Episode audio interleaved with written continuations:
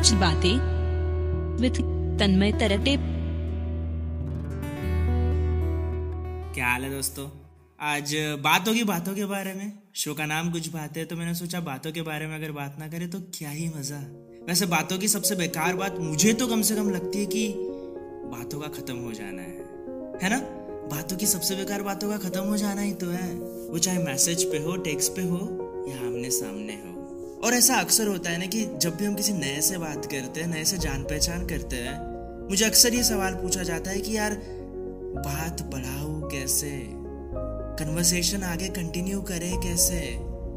और मैं हर बार यही आंसर देता हूँ कि यार, पूछ लो। बस पूछ लो। आप बोलोगे कि यार, पूछना क्या है? पूछो जो तुम्हें सही में पूछना है। शर्माओ मत। मैं पहले क्यों पूछू? ये बात मत करो यार।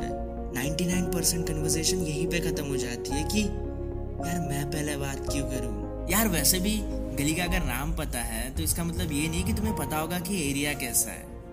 वो तो तुम्हें जाने के बाद पता चलेगा ना। क्या पता वो दिखता भले ही अच्छा ना हो, पर दिल का बड़ा साफ़ हो। या एकदम ही उल्टा कि दिखता बड़ा अच्छा हो, पर हो बड़ा खड़ूस। यार, कुछ भी हो सकता है ना यार। और ये पता तब चलेगा जब तुम बोलोगे। कुछ बातें करोगे।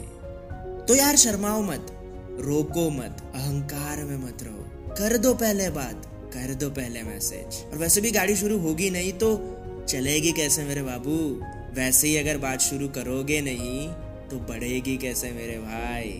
और ये कोई भी हो सकता है बिज़नेस पार्टनर बॉस या कोई हम सफ़र यार कुछ बातें कर लिया मेरा नाम तन्मय तरटे है और आप सुन रहे हैं कुछ बातें। मिलते हैं अगले एपिसोड में।